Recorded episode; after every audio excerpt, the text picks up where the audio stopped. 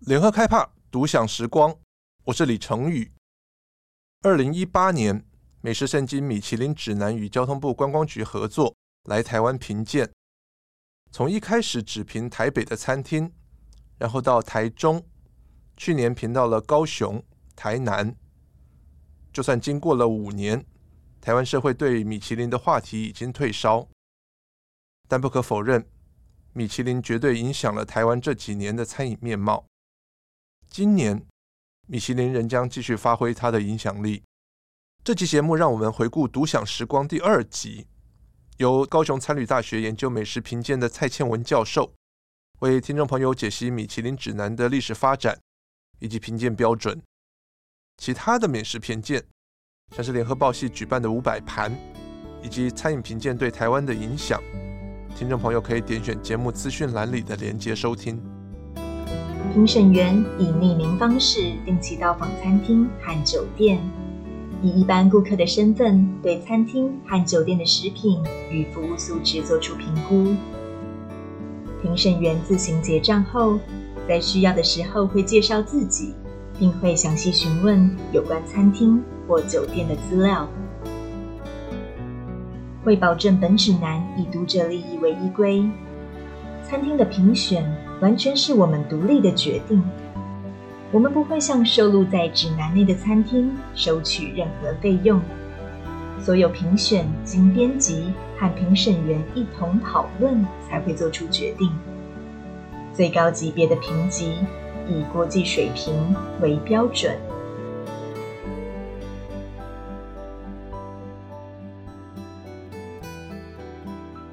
联合开帕独享时光，我是主持人李成宇。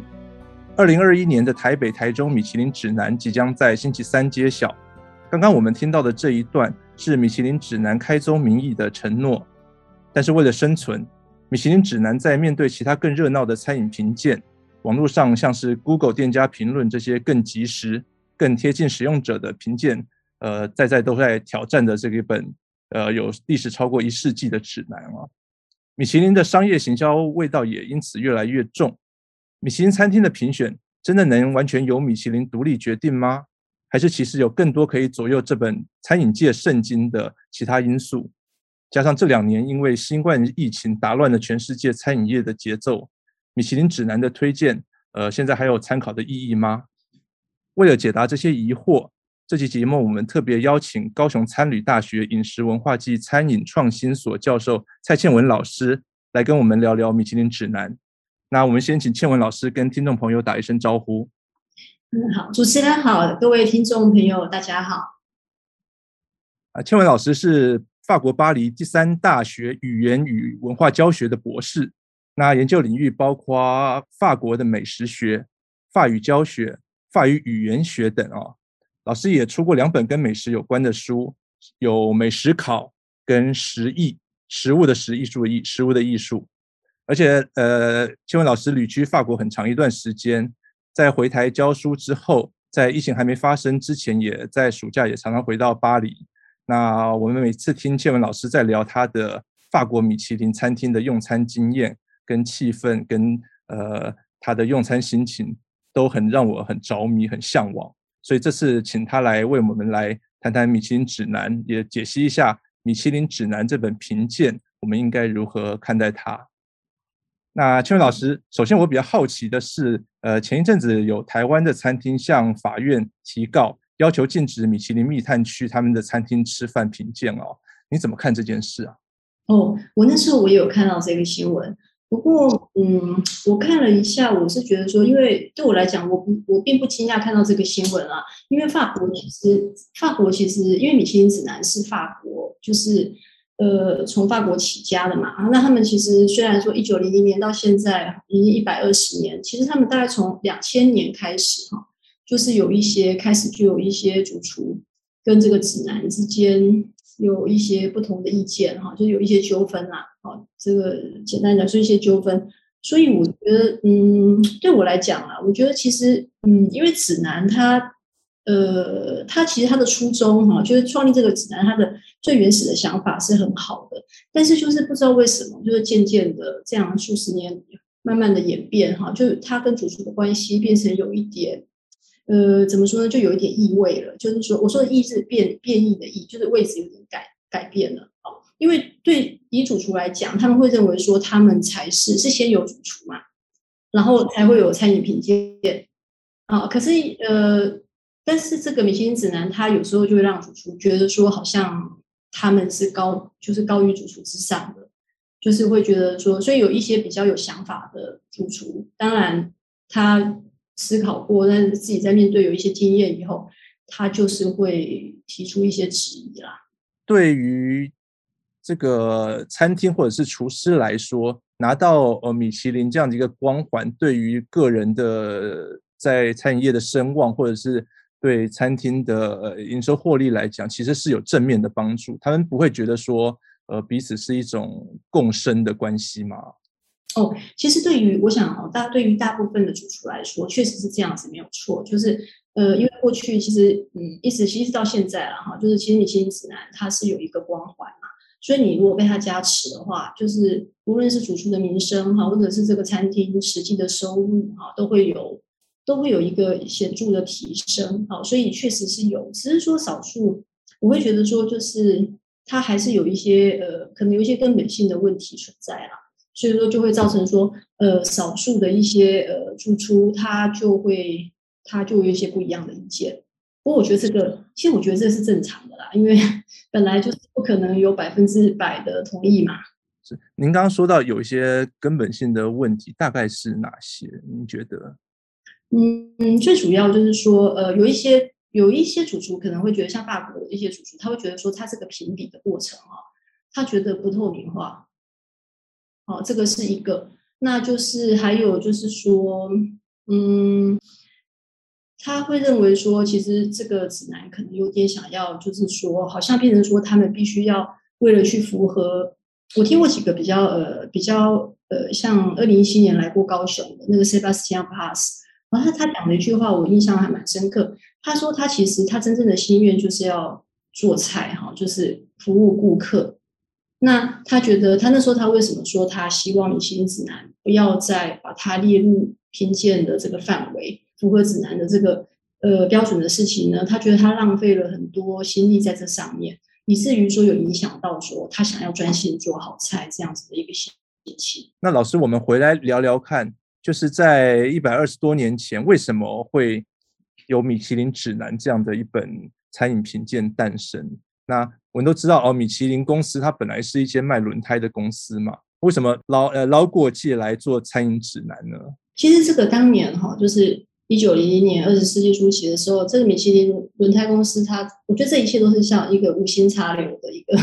一个结果啦，啊，最初他们其实就是在这个世博会的时候，哈，他们其实最主要是说希望说出一个就是类似像一个简单的这个旅游指南，然后免费的发给这个汽车的拥有者，好，初期只有大概印了两千四百本，因为在一九零零年的时候，其实汽车的拥有者数量是很少的，啊，那一开始对就是这样，那其实他们真正的打算是说，哈，让你多开车出去，这样你的轮胎很快就会耗损。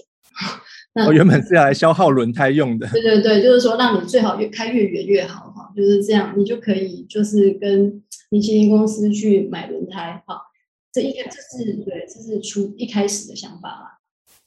好，所以最初呢，它其实是没有餐厅的品鉴的哈，它只有一些像什么修车厂啊，哈，车子可能在路上坏掉，或者还有观光景点哦，跟一些地图啊，因为米其林它地图也是做得很好的哈，就是一些地图。那它其实是一直到大概一九零八年，它才开始有旅馆的资讯哈，因为毕竟开车出远门的人，他一定有住宿的需求嘛。好，那之后又到一九二零年哈，最初这个指南是免费的哈。那一九二零年，因为当时这个嗯公司的高层有一次去一个修车厂哈，就发现说修车厂老板就把这个免费的指南好像随便拿去当成是修车的时候垫在下面的一个。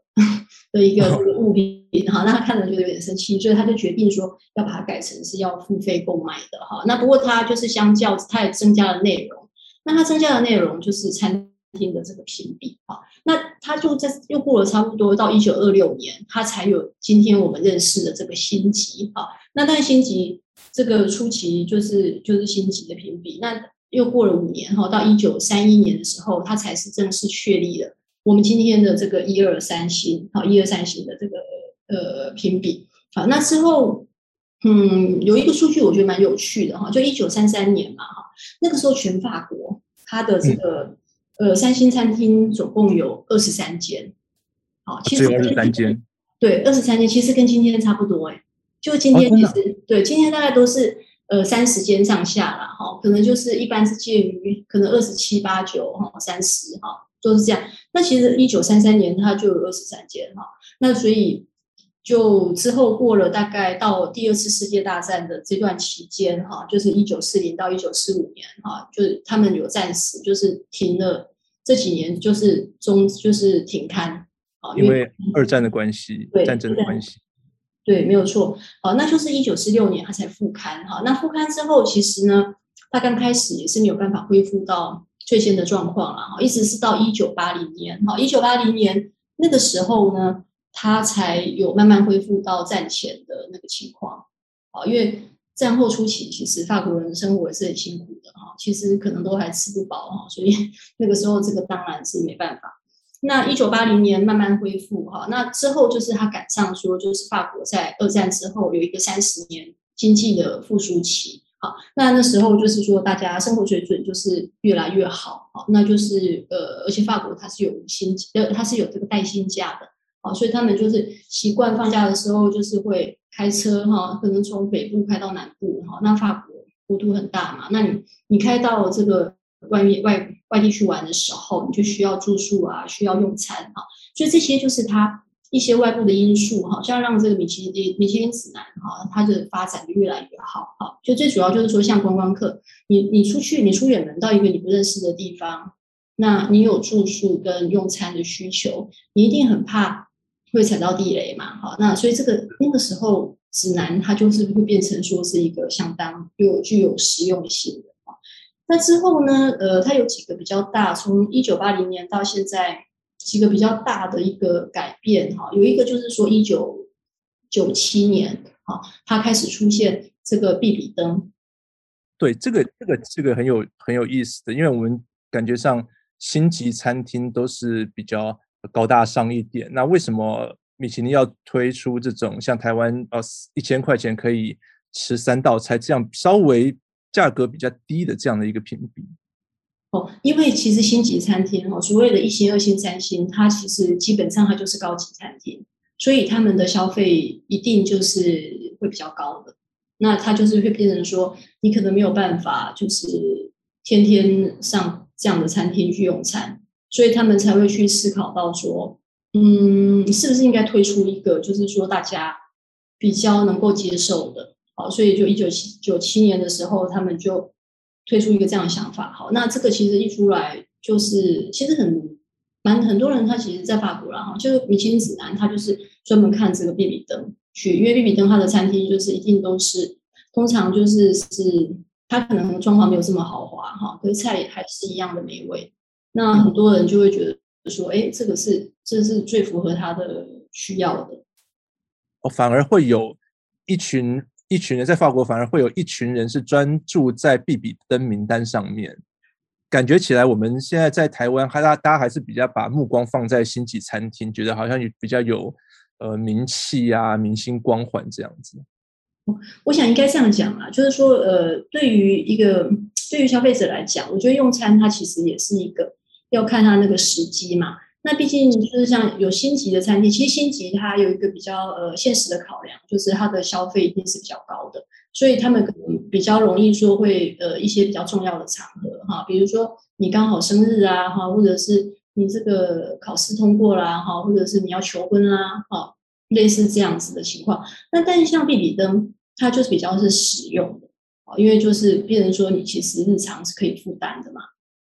哦，所以我觉得，嗯，可能也不是说一群人啦，就是说完全是要看那个时机，就是说可能，呃，都一样，就是说你可能平常你重要的场合，你可能选择到星级餐厅去。那平常如果说跟朋友约，就是到比比登的餐厅去。那老师，我们知道在米其林指南，它的评鉴它有一定的标准哈，像我们在它的官方网站上面可以看到说，它评断，呃，就是它的评审员或者是我们称称它为密密探这样的一个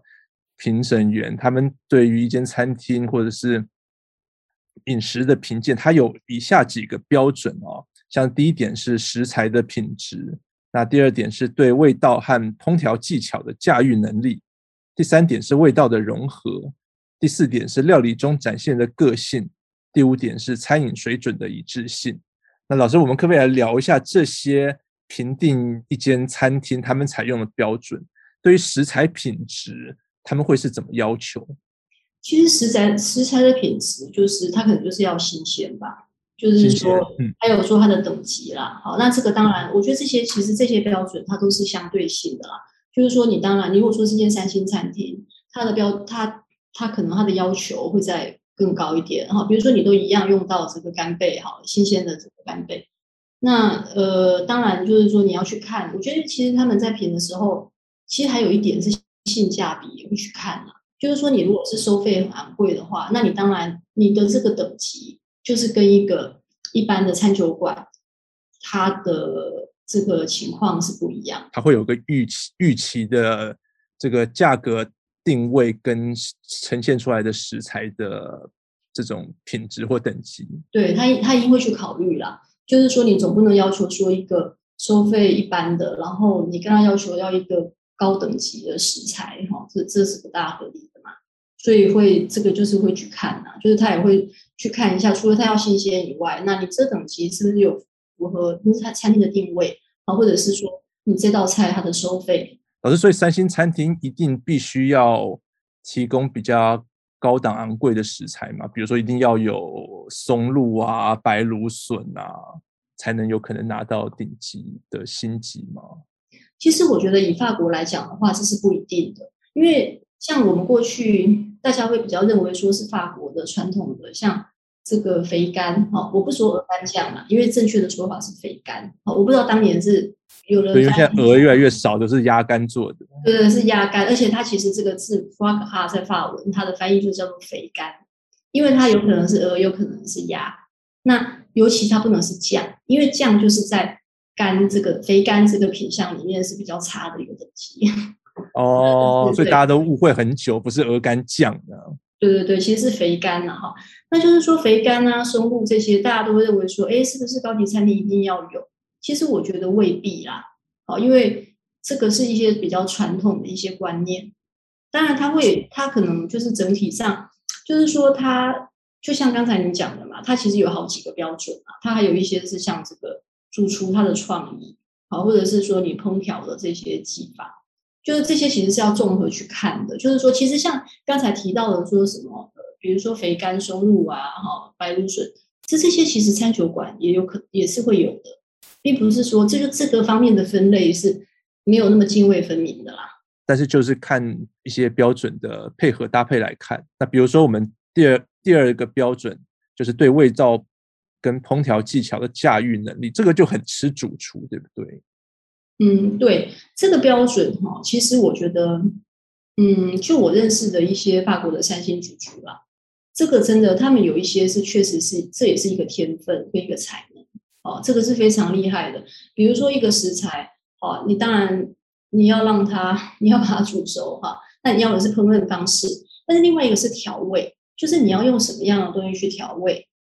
好，你要用什么样的香料植物，好，或者是说一些新香料去调味，好，那这个其实我觉得有一些，这个完全就是看就是主厨他个人的才能。所以老师，你觉得天分其实也占一定比例的因素，主厨个人的天赋。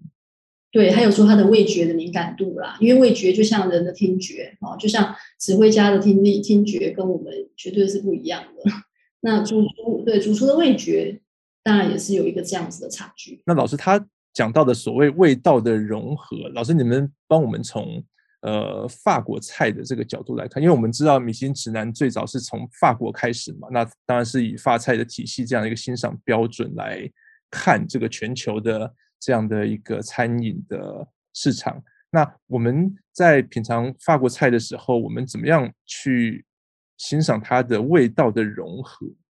其实味道的融合，法国菜最传统的早期啦，早期他们就是说做酱汁嘛。那酱汁其实这个是法国一个，其实到现在我也不能说它不重要哈，只是因为现在的人他有一些考量哦，比较不会就没有再像以前那么去讲究这个酱汁。不过酱汁它就是一个，我觉得它就是一个原型吧，因为它就是它其实基本上就是，嗯，它烹煮的时间还有它各种食材的融合，哦，你要怎么样让它。经过一个就是烹调，好，让它变成一个非常美味的酱汁。他们就这点，就是说，因为酱汁它就不是一个，它就不是一个自然的味道嘛。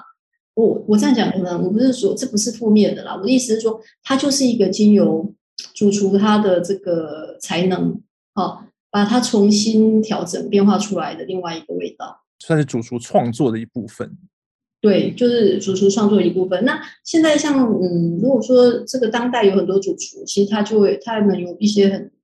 很特殊的一些呃做法啦，比如说可能会把酱汁里面它融入像什么融入普洱茶，哦，或者是说可能胡椒跟咖啡啊这样的一个结合。我觉得这个在品尝的人哈，品尝的时候你就会有感觉，就是觉得说，哎，这个有的就是你想象不到的一个滋味的结合啊，但是它的。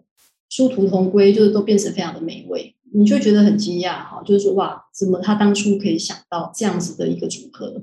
但这种也是有人融合的好，有人融合的不好，对不对？这就是看功力的时候。对，这个当然了，就是说有好有不好。不过我觉得这个还有另外一方面，就是说品尝品尝者他的一些想法，我觉得这个也是很重要的啦，因为他必须你做一个好菜哈，就像。就像你写一篇好文章哈，你也要有知音哈，要看得懂。我觉得这是互相配合的啦。所以我们就很想要透过在节目里面告诉大家说，怎么样去欣赏，怎么样去读懂主厨的一些想法跟创意。那我们客人是可以懂得去欣赏他的。这就回到下一个标准，他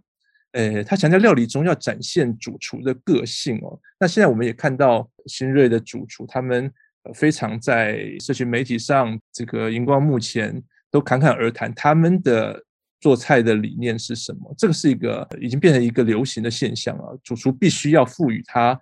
这个做出来的菜、做出来的作品一些他的想法在里面。我想哦，其实他这个就是一个算是呃一个饮食习惯的一个呃变化转变的过程哈。在过去呢，我们其实吃饭。就是讲，就是想到就是要吃饱，好，那这个就是一个单纯的，这个是一个最算是初级的一个，呃，初级的一个满足一个初级的这个生理需求的一个这个现象哈。那后来那现在主厨就是越来呃会去强调说他这个做菜的理念，好，那同时就是说品尝的人他也是就是进化到另外一个层次，就是说就变成说我们好像你也可以说这个这个其实也是跟像我们的五感哈。就是满足他的这个五感是有一些关联的哈，就是他要的已经不是就是一个单纯的吃饱哈。那主厨他这个就是也是，我觉得都是相对应的啦，哈。就因为现在的现在就是品尝的人，他可能就是说他想用这个美食哈，他是背后说，也许你可以把它看待成是一个艺术品好。那就像艺术创作一样，解释哈，会去呃，就是跟大家讲一下他在背后的一些这个理念哈。我觉得这个是一个嗯。应该怎么说？就是一个，也是算是一个进步的一个现象啦，哈，就是一个进步的过程。那为什么米其林指南会特别强调说，呃，餐饮的水准的一致性，就是你每一次去，你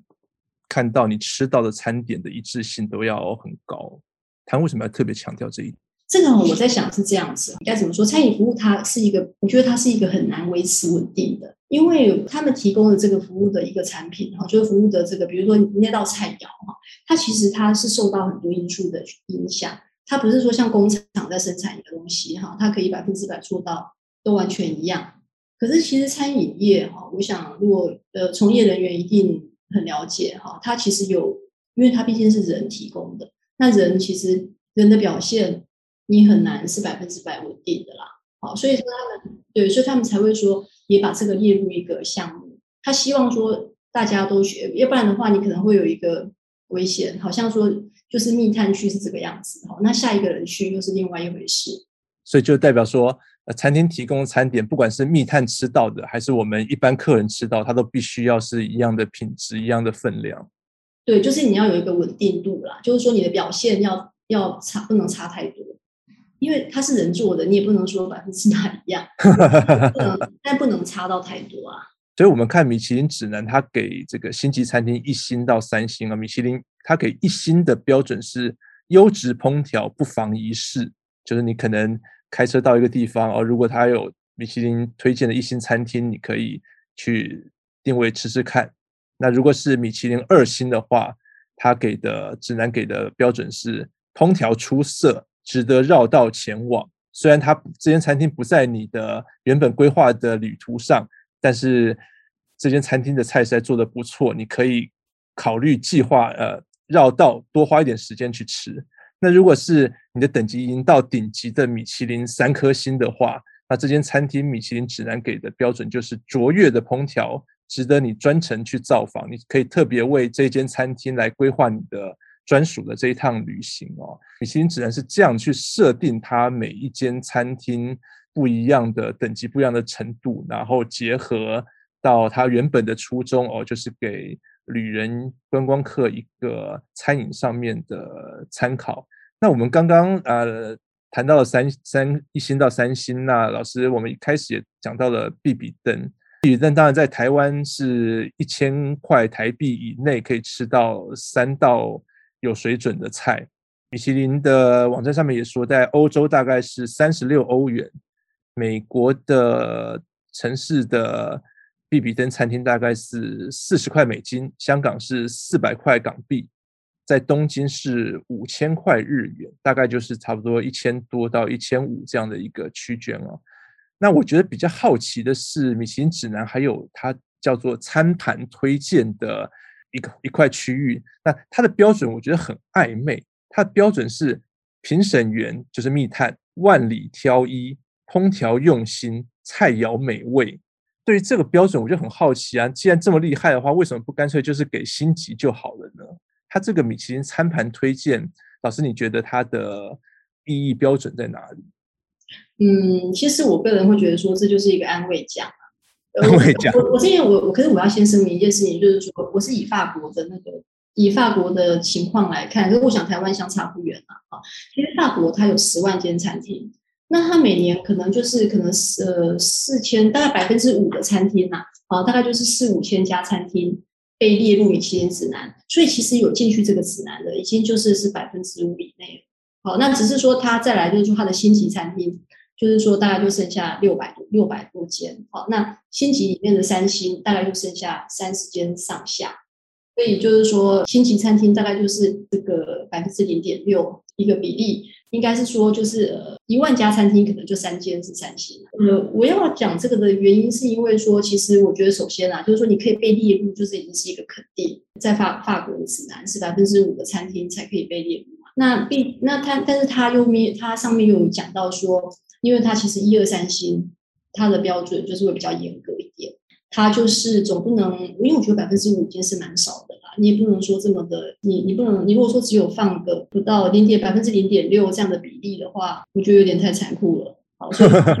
就可能就是列，就是说，但我相信呐，哈，就是只要是进有在指南里面的，都是有一定的水准。老师这样听下来，感觉起来像哦，法国它从一九三三年开始。三星餐厅大概就二十三家，那一直到现在差不多都维持在三十家左右。其实它算是有刻意在控管这样的一个数量比例，对不对？这样看下来，我自己我倒是没有一个非常确定的一个答案，可是我猜测应该是有，因为本来就是我觉得物以稀为贵嘛。嗯、那你总不能因为三星，三星就是一个最高的等级。那我觉得以法国的这个人口哈，还有国土面积来讲，其实三三十间是差不多的啦。就是说，你就是一个维持说，你在这个情况下，就是会认为说，大家就会说，哇，三星真的是一个了不起的一个成就。你你如果太多的话，当然就不值钱了。对，就没什么。当然，另外一个考量是，也许也就是真的没有那么多啦。像倩文老师，您吃过这么多的米其林餐厅的经验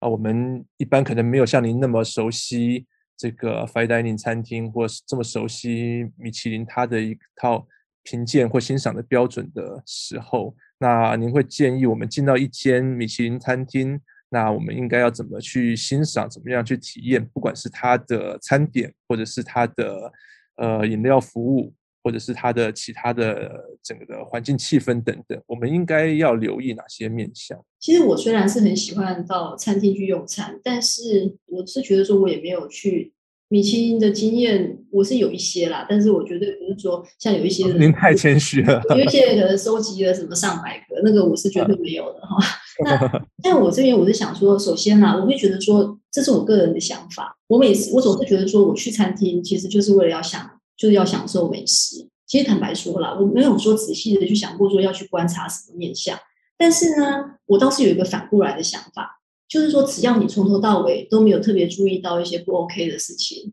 我觉得这个应该就是已经是不错了。哦，所以就是整个的，不管是餐饮或者是整个的服务流程都很顺畅。对，就是没有让你觉得太超过，或者是说不够。好，如果是这样的话，你如果从头到尾都是觉得心情很愉悦，当然了，我觉得餐厅这个就是说，像我刚才先一开始有讲到的，就是他还是要看说。你的一些就是说，可能跟你去用餐的人，还有你去用餐的，是不是有一些为了一些特殊的事情？好，那你如果说选的是一个三星餐厅，跟选的是一个餐酒馆，当然你的感觉，还有说你会希望得到的一个服务，那个是不一样的。老师可以帮我们就假设性的举例看看看，比如说老师你订了一间三星餐厅。呃，你会期待是怎么样的服务算是合乎你的期望？其实三星餐厅哈，我会觉得说，首先啊，第一个，我们先先讲重要的哈，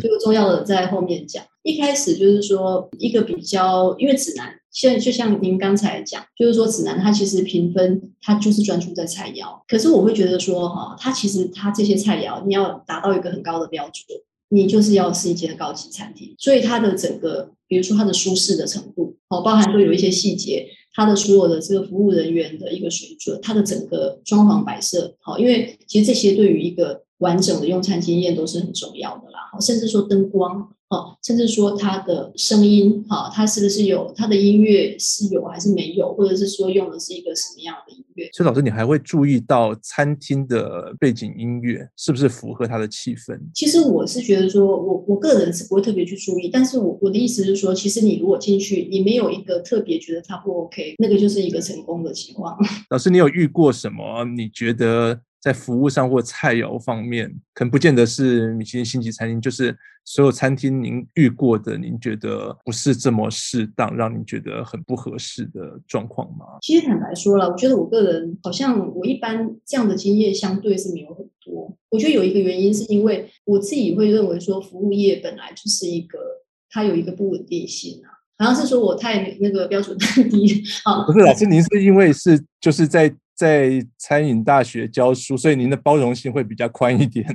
这个你的说法是这个比较好听哈，就是嗯，包容性比较好。那我会觉得说，呃，我反而会比较印象深刻的哦，就是说有一些服务太过度的情况。怎么说服务过度？呃，比如说就是加水这个问题，我觉得加水其实很多餐厅的服务人员，他就是看到你喝一口水，他就会来帮你倒。可是其实那个完全是完全是就是在打扰打扰用餐的人。那像一般说来啦，如果是一个三星餐厅，他绝对不会有这样的情况的，因为他们三星餐厅他其实会很讲究客人的隐私，隐私他会去注意，一定是说你真的没有了啊，或者是说除非你自己主动请他，但是你如果真的快喝完了，他当然也就是会。他会去协助，但是他不会说一直过来。老师，那你觉得说菜嘞，什么样的说菜才算是适度？什么样的说菜才是有点打扰到客人？我我其实我个人认为哈，说菜其实是越简短越好，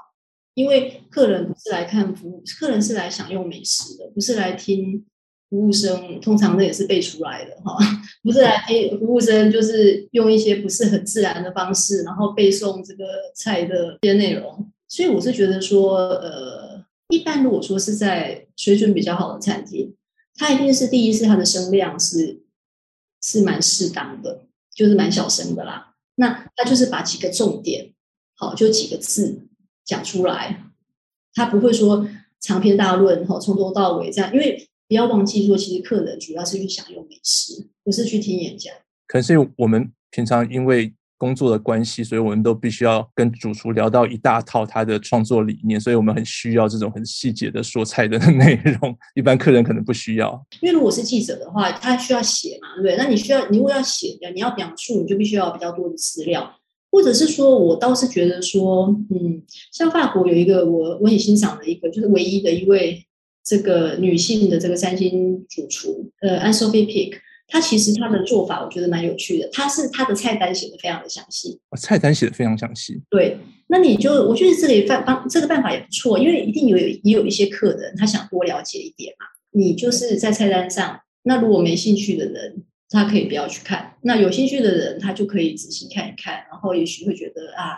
很有趣，啊会有一个会心一笑，啊觉得他很认同可能主厨的一些理念。我觉得这个相对是呃是比较不打扰，不过我觉得这个也是要看国情啊，因为像比如说我自己我在法国是很少听到有没有遇到过什么服务生会长篇大论的做菜哈，这个其实是蛮蛮罕见的。不过也许别的国家哈会或许有一些不同的认知哈，比较热情一点。对，那也许有的消费者他就会认为说他一定要有个很详细的哈，这样他才认为这是一个好，所以这个我觉得。这个有时候是他的其实主观主观的认知也是蛮大的。老师，那您聊到 Anna Pick，就顺着这个话题，您可不可以聊聊觉得您欣赏的米其林餐厅的主厨有哪些？那我还是就是说一些法国的哈，我觉得在台湾好像这样有点尴尬。没关系，我懂。那呃，我法国的话，其实就是说有几位主厨，我跟他的，因为呃。大部分都是我实际有跟他们合作过。那我会除了刚才那位唯一的，因为她是因为她身为女性哈，这样讲可能有一些人会觉得好像这个有点性别的 不平等。可是我是觉得说她身为女性是她唯一，她是唯一的三星主厨，我觉得这点其实就已经是很算是一件蛮了不起的事情了。是老师，可能我们要解释一下，其实，在餐饮业的厨房里面的工作，它。毕竟还是非常需要体力，非常有很多粗重的活要做。那相相较于先天上男性的可能的，不管是体力啊，还是先天的这样的生理的一些条件，呃，男女之间还是有一些不是这么平等的状况存在。就这个内场的适合适合的工作度来说的话，所以女性能够在厨房里面，然后能够掌。那个拿到餐厅的三星，其实是一个相较于男性主厨，可能需要更多的努力或者是天赋。对，他需要付出更多啦，因为女性她其实，因为我觉得主厨，尤尤其是三星主厨哈，这个职业，他除了说体力以外，因为厨房就是一个，其实基本上它就是一个非常耗费体力的工作。如果说想要从事这一行，第一个你身你要身强体，就是身体要很健康。然后要就是要很强壮，哦，这是一个基本的要求。那另外一个就是说，你要投入蛮多时间的啦。一定对。对，那如果说女女如果女性的话，她如果说还要兼顾她的家庭，哦，如果要照顾小孩的话，我觉得这个相较之下，就是真的会变得比较困难。但是也是有一些，也是有蛮多成功的案例啦。嗯，就是可以兼顾厨房里面的工作，又可以把自己的生活过得很好。那像像刚才您谈到的，就是印象深刻的这个三星主厨，其实有一位就是呃，这个法国的这个加尼叶啊，皮耶甘涅，是。我觉得他是一个，他就是一个，他有一个传奇的人生哈，就是他以前担任三星主厨的时期，有曾经破产过。对，但这不是重点哈，重点是我觉得，其实这位主厨他他的味觉。真的是非常的特殊，哈，就是说他做出来的菜，他的这个步骤是非常的复杂，哈，呃，因为他我会特别提到他，是因为我除了就是在法国在巴黎的时候，我有到他的餐厅去品尝过以外，那他刚好就是有到高雄来办餐会，所以我觉得这个对我来讲是当时是一个非常难得的一个经验，好，就是我跟他在一起，就是跟他工作了大概一周，哈，就是六七大概。差不多一个礼拜，那我就发现说，其实这位主厨他是一个，他非常的有，他在做菜的时候，他有很多思考，而且他的思考是一些，我觉得就是对我来讲，是一般常人是没有办法可以想出来的。好，那但是这些哈，我其实真正这件事情，我要讲真正的重点是，他就是他除了对，他在厨艺上是有一些很了不起的成就。但是有一件事情我印象很深刻，就是有一天就是这个休息的时候哈，就是他就突然跟我讲，哦，他那时候我还记得他好像正在呃忙一个他在杜拜要开一间新的餐厅，哈，那他就突然 有感而发，他跟我讲说呢，他说他其实他觉得说他身为厨师哈，他觉得这个是一个其实不是非常重要的工作了，啊，就是他说跟比如说他是说跟这个科学家。好，跟一些这个呃，对人类的这个或者是医师啊，哈，就是对这个人类他的发展有一些特殊贡献的人来说，他说相较之下，他觉得厨师是一个就是一个微不足道的行业，哈，工作。但是他说他就是觉得说，他只要说可以做出好菜，哈，让品尝的人觉得呃吃的就是心情很好，好，觉得很高兴，他觉得这样他就心满意足了。好，但是我那时候听了以后，我是觉得很感动啊。因为他不是一个普通，他就是他应该是三星主厨里面的这个前三名哈，但他是他，但他本人他是如此的谦虚，而且其实说真的啦，呃，不瞒您说，我也是很认同他的话，因为我总是觉得说，我觉得世界上应该少一些像我们这样贪吃的人，哈，应该我们应该这个把心力放在一些呃可以更去增进人类福祉的这个地方，好。我我当时是有这样想哈，不过就是这个就是没办法哈，就是。对，大家在那个忙完正事之后，还是要有一些餐饮上面，不管不管是娱乐啊，还是这种品尝，让自己可以适度的放松休闲一下。老师，你看这位主厨，他的味觉呈现在他的菜里面很特别。老师，您能不能给我们举一些您尝到，或者是说，哎，您跟他互动过的经验？其实这个例子非常多啦。我记得说当时哈，因为那个就是高雄的，就是最有名的法国餐厅邀请他来，那他们因为他们都他会请我帮忙翻译食谱啊，因为这位主厨他就是每个人做法不一样，但是他当时是他要来之前，他把他所有的菜的食谱都先交给简主厨哈，那就是那简主厨他们就请我翻译。其实我当时翻译的时候，我觉得替他们感到忧心哈，因为他的菜呢，他的菜都是由两三道不同的菜组成的，所以等于说你做他的一道菜，你要花。你是要花三两道菜的时间，对，你要花两三倍的时间，而且那个步骤都是非常复杂的。好，那我那时候在，我就记得说有他有一道菜，就是是一个浓汤，哈，就是因为那是秋天嘛，哈，所以他就说一个秋季的浓汤，哈，那就是用秋天盛产的菌菇，好，那这个菌菇类呢，然后浓汤的基底是栗子，那但是它有加一些咖啡去调味。其实我那个时候哈，我就觉得说，当时啦，我是没有品尝过这个咖啡栗子。口味的浓汤，哈，那我就觉得，哎，这个想法真的是蛮特殊的。好，那后来我实际品尝了以后，我觉得它这个是非常的调和，诶，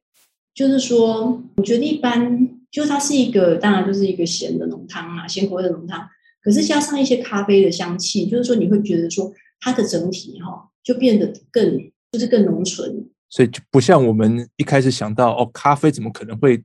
倒在浓汤里面这样喝好吗？这种。其实是实际上面喝没有违和感的，对，是没有完全没有违和感。那像类似这样的例子呢，它其实有非常多是不胜枚举的。所以我就觉得说，其实因为厨艺哈，厨艺到目前为止是著作权法是没有办法保护的。对，就是说你这个呃，但是我觉得厨艺创作对于这些主厨哈，对于这些三星主厨来说，我觉得他们其实不在乎别人去抄袭他们，因为你在抄袭的时候，他早就已经想到更多更好。就是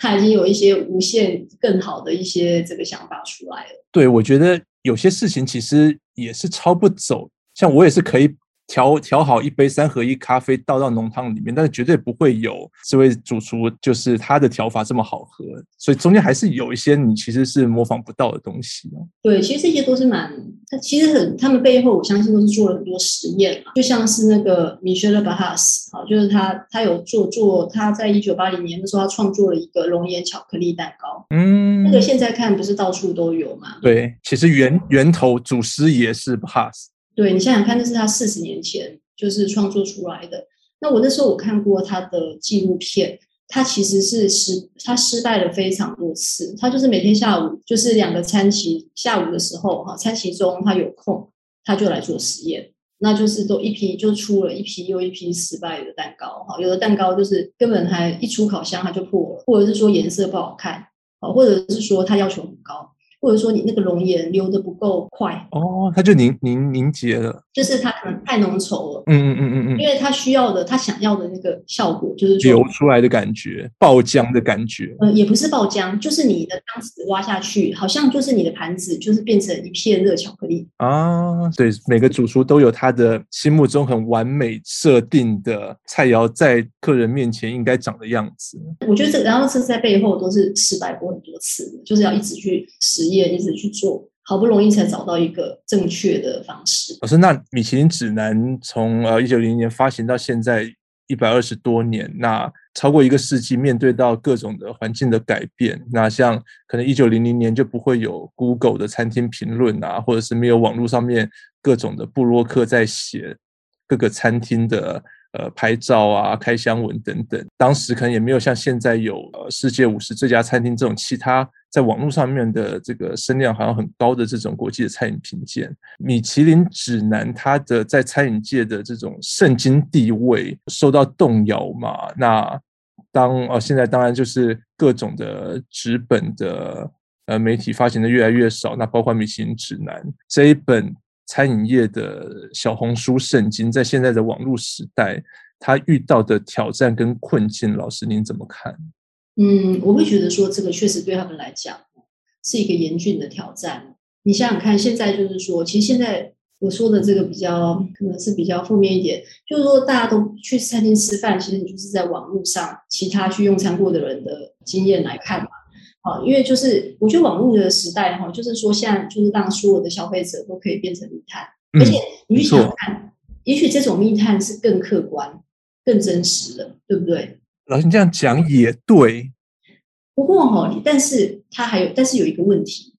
好像我想应该这个我不知道您也会不会有这样的感觉？我觉得网络上的资讯就是它良莠不齐，而且呢，它真真假假，除非你自己有一个能力。你可以判断说什么是真的，什么是假的，不过这个蛮难的。好，那另外就是说，你要有很多时间，你要去爬梳很多资料，所以我觉得对，可能对指南来讲，这个是他们的一个优势，因为他帮你把资料整个都删除了，去无存菁过。所以他的这一套评鉴制度，他用同一套标准养成的这种所谓的密探，其实有一定的这种信度在，可信度在，对不对？对，如果说是按照，如果真的就是按照他去讲述的这些做法的话，这个确实是有可信度的。这确确实是很多网络上面，虽然是大家使用者每一个客人上去给的评分啊，当然这种可操作性还是很大啦。就是说，它这个有一些可能是有的人可能就是像叶配嘛。对，我觉得你还是可以看得出来啦。只是说，你一定要花比较多的时间。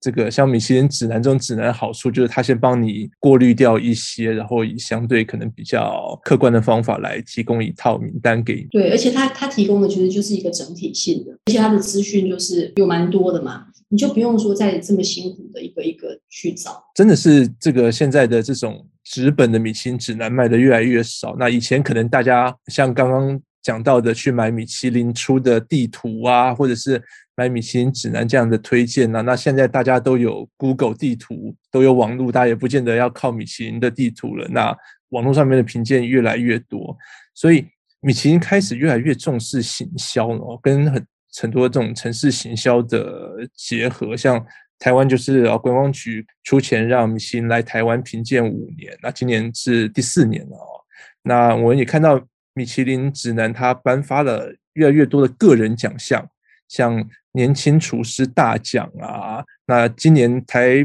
台北、台中的米其林也新增了所谓的服务大奖。那过去我们都知道，米其林是颁给不管是星级啊，还是说颁给餐厅的。那现在越来越颁给这个所谓的这种人哦，我觉得大家还是会喜欢看一个呃得奖的明星啊，或者是呃明星主厨这样的一个在舞台上面的这样的一个受人。这个敬仰这样的一个感觉，米其指南越来越嗯，不像他原本想要做的，只是一个餐饮指南而已。越来越想要在这样的一个商业的环境里面运行的话，呃，秋元老师，您会觉得说他的一些公信力啊，或者是他的一些地位，会受损吗？我在想哈，其实像那些多的奖项哈，比如说服务啊，或者是说侍酒师啊，或者是一些永续绿色餐厅，这个应该就是他们二零一八年换的新的总监他提出来的做法啦。那我就觉得，我觉得说他的这个想法其实就是一个啦，就是为了要挽救，就是现在资本的这个销售是越来越情况是越来越不乐观。对，再加上说你说，就是我们刚才谈到说，就是餐厅评鉴，其实餐厅评鉴现在人人是网络这么盛行的时代，每个人都可以变成是密探，你如果一直就只有专注在这一块。大概情况就是会就是越来越越不好，所以他就是要去多想一些其他的一些，嗯、我觉得这个就是至少这是没有办法的啦。但是我觉得这就是一些行销的方式。对，在现在这个整个的大环境的氛围之下，不得不做的一些手法。对，因为他这样，他才可能会有一些媒体上的可见度，那媒体会去谈嘛。嗯，没错，没错。那老师，那我们回头来看我们台湾的呃米其林，我们都知道。米其林指南一开始是从法国开始嘛，品鉴当然就是以法餐作为一个主要的一个欣赏的角度。一开始大家当然就会讲说，呃，当然不只是台北或台中啦，那很多地方大家都会觉得说，呃，米其林这种从法餐出发的角度，不没有办法欣赏到其他国家或其他文化的饮食哦，他吃得懂呃中菜吗？他吃得懂台菜吗？老师您会这样看吗？其实我倒是不会这样看，因为我知道说，其实米其林他在来来台湾之前，比如说他是先在欧洲第一个出发国，就是先去意大利，就是一些欧洲的国家，然后应该之后就是纽约、日本嘛，哈，那就中国大陆哈等等，新加坡、港澳这些，他们的密探虽然说我们大家不知道说实际的情况哈，可是他会请一些当地的，所以他也是会有做一些考量。这个是一点。那另外，我觉得还有一点，就是说，明星指南它毕竟它主要的这个读者哈，它设定的读者就是观光客，所以它并没有说那么的需要做一定一定去接什么地气。我觉得这个不是它，这不是它设定的读者的一个。所以，其实要改变的是我们看这一本指南推荐餐厅的方法，对不对？我们不要用这个在地人的口味或在地人。常常吃惯的餐厅来看这一本要推荐给观光客的指南，对，我觉得这个或许这样子去想，应该是比较合理的啦。老师，那你觉得米其林指南从二零一八年来到台湾之后，对于整个台湾餐饮的环境，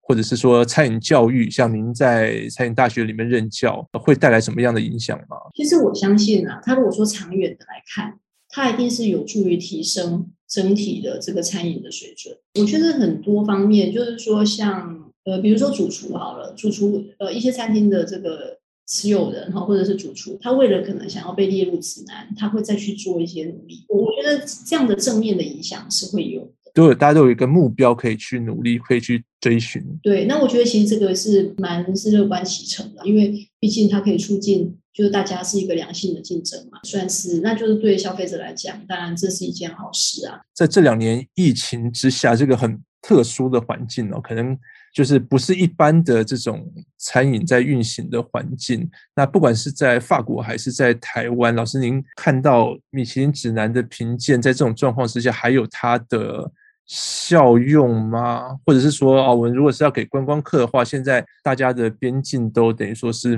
没有完全在开放。对于这种外国观光客而言，那米其林指南它的功用是不是也好像在这两年也看不太到？对啊，我觉得其实哈，这个就是要看疫情未来的发展。像我听说台湾，像台湾今年是第一次，就是它只有线上发表嘛，没有纸本。这个当然是可以想见的啦，因为听说就是他们的密探根本也都来不了，好像都是说是台湾在地的评审。对，因为那个就是现在大家就是要出国是都是很不方便，所以会不会今年今年反而更接地气？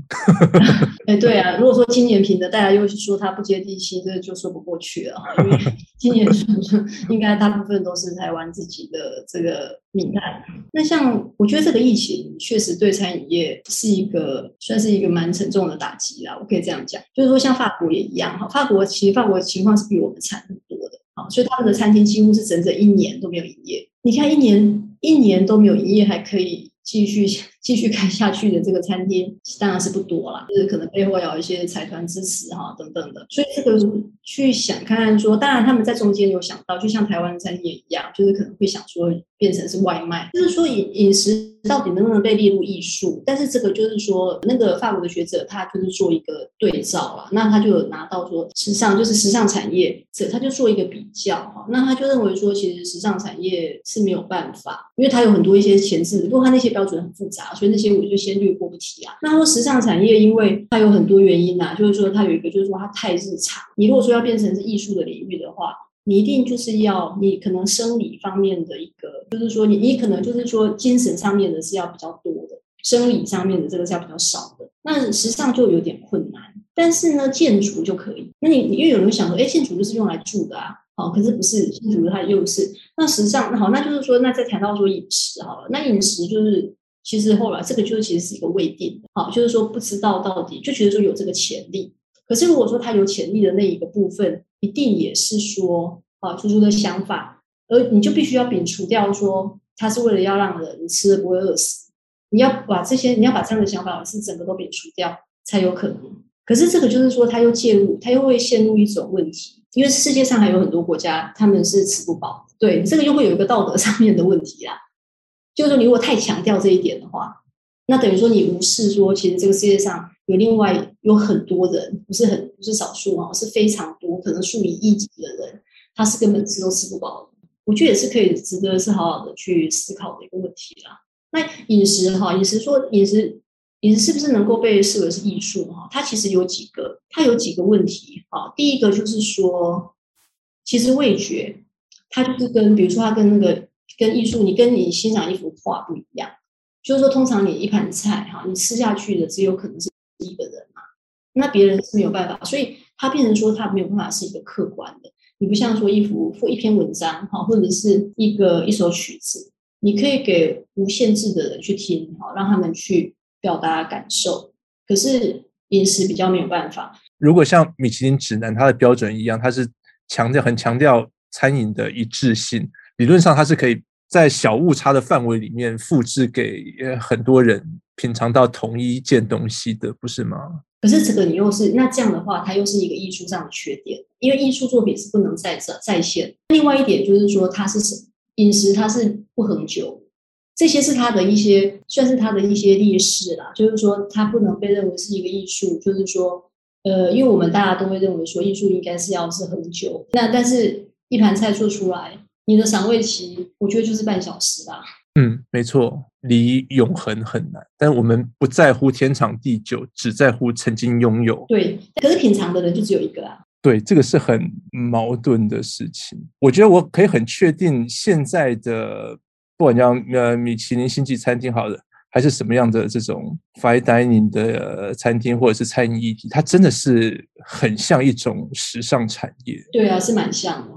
每一季的流行，还有知名的设计师、知名的主厨，这个夏天流行什么？那这个秋天流行什么？随着季节更替，它的流行，然后会有一票人在追求这样的流行。对，这点是很像的。还有就是说，它也是分成两个层面嘛。有的人就是穿衣服是为了他，就是为了不要被冷到；那另外一个就是说，他纯粹是一个另外一个层次的一个思考。就像有人。会觉得哦，我穿到最新季的某一个知名设计师的衣服，跟哦，我们追求一定要在吃到最新一季某一个餐厅的主厨的当季的最新菜色一样。对啊，所以这些都是啊。不过毕竟饮食哦，你在因为很多人他可能是用人类学、社会学去去研究时尚产业这点，它是比较弱，它比较没有办法，它比较没有办法说去看到看到这些层面。米其林指南这个历史已经超过一世纪的餐饮评鉴，